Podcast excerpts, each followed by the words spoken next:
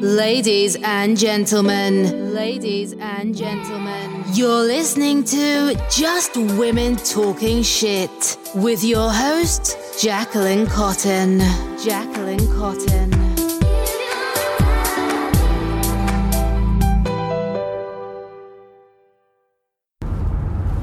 Well, friends, hello, hello, hello. Normally in the mornings when I'm headed home from dropping my daughter off, I'll either record one of these or lately I've been listening to a lot of podcasts uh, from my personal development because it's I have to have it in the morning. It's become like who I am, embedded in my DNA type thing. But ever since I switched to freaking C Spire, some bullshit I tell you the service is terrible. Like, I don't have reception with whenever it comes to internet. Hardly ever. I don't understand. Which is, it's a good thing I stay home and work anyway, for the most part, or I'm always connected to Wi-Fi because it doesn't. It's not a big deal until I have to fucking go somewhere. but anyway, so I'm utilizing this time now that I can't do my personal development and going to talk talk some shit with all of you lovely, lovely listeners. And so, oh shit, what was I going to talk about? I already forgot. Do, do, do, do, do. My brain doesn't want to work. Choose your heart. There it is. brain, you did not fail me. You just uh, stalled a bit. But anyway, you know, as as a coach in general, and then, honestly, just I guess from life experience and being surrounded by a lot of negative people and realizing that it was feeding my depression, it was feeding my anxiety, it was uh, holding me back. I was not happy. I was not getting where I wanted to be in life.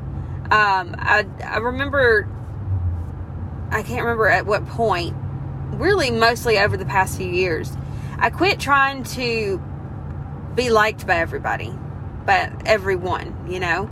Uh, I had this epiphany that it's time for me to actually start being myself. I think my husband helped a lot with this because he he told me when we were falling in love, he told me the thing I love about you is that you are unapologetically you.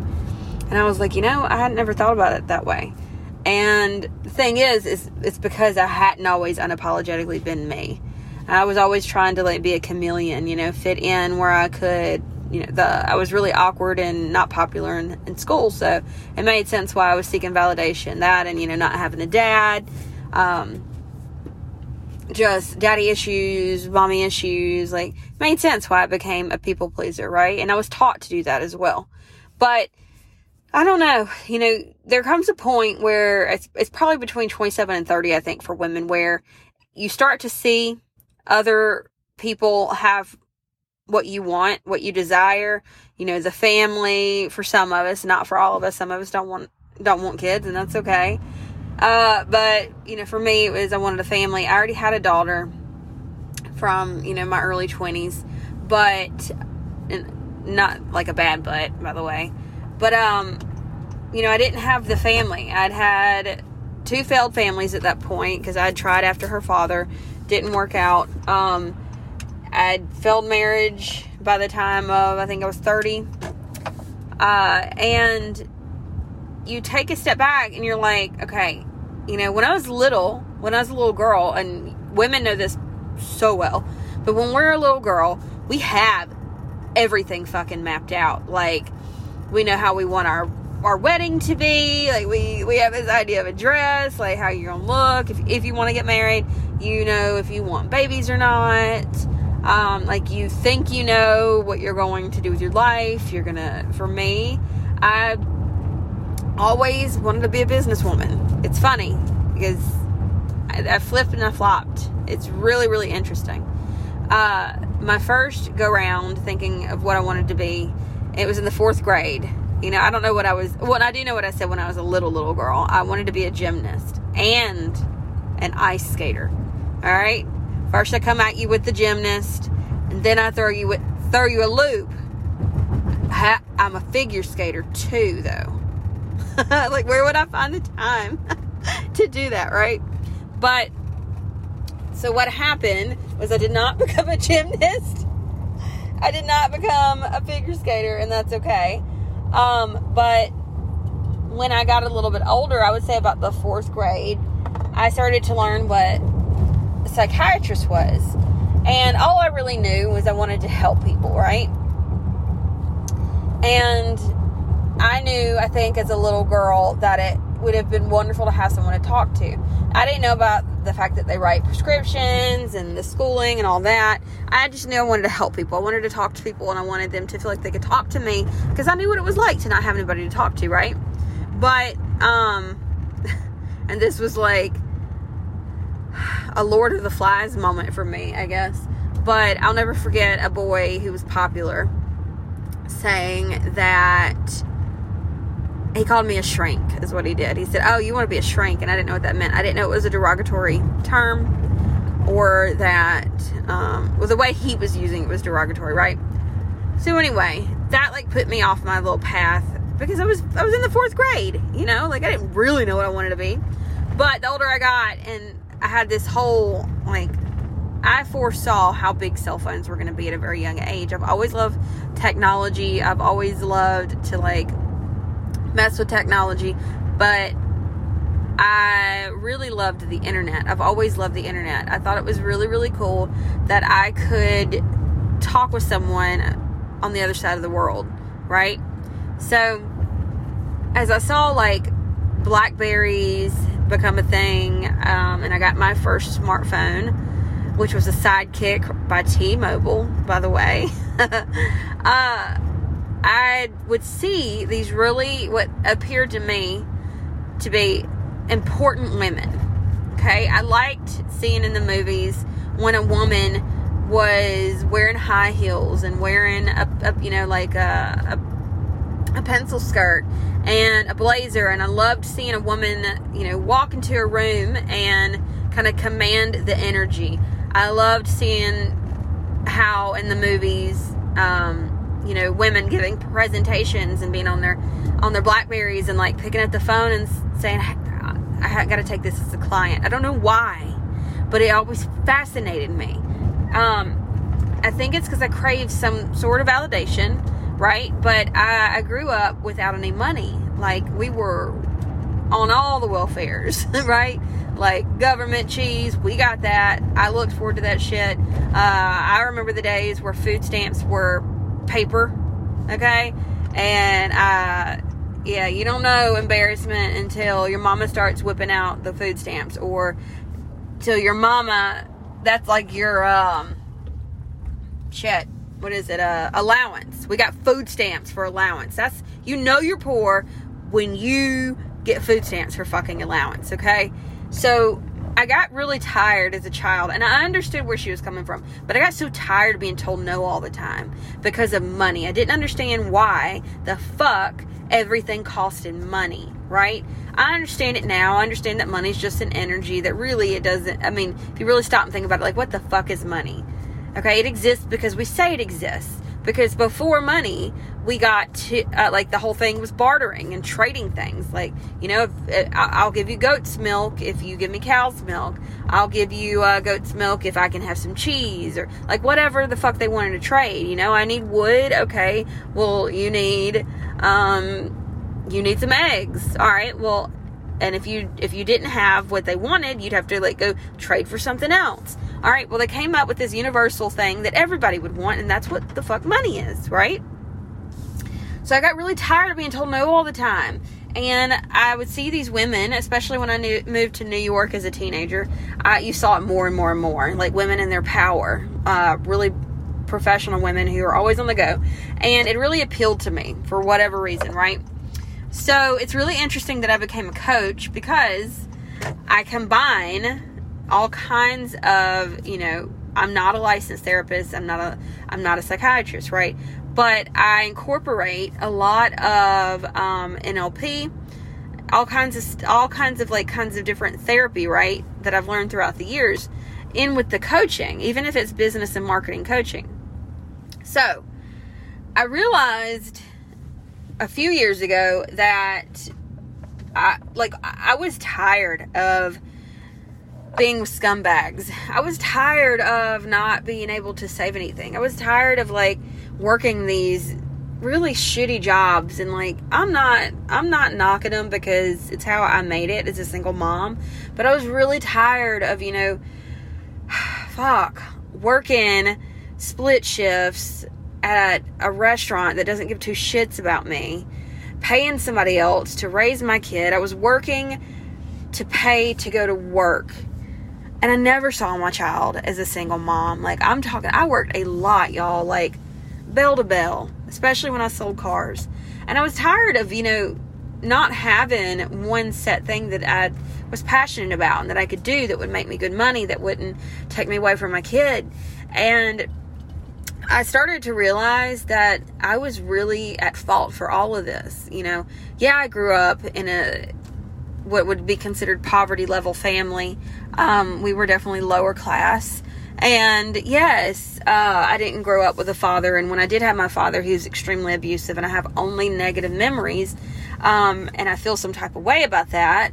Yes, you know, I've been with drug addicts and narcissists, and they've really hurt me. And I, you know, it took me a long time to forgive them, right? But I made the decision to get with those men. Like, I had to learn from all these things. And I'm continuing to make the same kinds of decisions. And how do I know that? The evidence is because I continue to have these types of feelings. I continue to have random jobs. I continue to make the same amounts of money. I continue to be unhappy, to feel unfulfilled. Like I'm responsible for the way I feel. I'm responsible for the people I allow in my life. I'm responsible for the jobs I take and for the way I make money. I'm responsible for making new choices, for making, um, you know, commitments to myself to want to have a better life, to want to, um, adopt new behaviors and new habits. I'm responsible for the garbage that's going into my brain and into my body. I'm the, the one responsible for allowing garbage into my life, right? I had this epiphany and it hit me that I have to choose my hard. And I challenge you to do this as well. Choose your fucking hard. Okay? Do you want to continue to act like you're not in control of your life? And, you know, play like, do you want to play offense or do you want to play defense? Okay? Do you want to continue to act like everything happens to you and like you're some helpless little, you know, damsel in distress? Or do you want to fucking take charge? Do you want to take everything that's happened to you, gather it all, harness it, and wear that shit as armor and be like, look, this is where I come from. This is what I've been through. This is what I've survived. This is why I'm so fucking strong. This is why I'm going to make shit happen because I don't want to live that way anymore. I don't have to live that way anymore because I make the decision today. I'm making the decision today to change my fucking life. I'm going to go on that walk. I'm going to put, you know, even though I don't feel like I have anything to save, I'm gonna go look in, in my gosh, in my, uh, what am I trying to say? In my couch and find some change and put that shit in a piggy bank. You can always make the decision to just move the needle forward, man.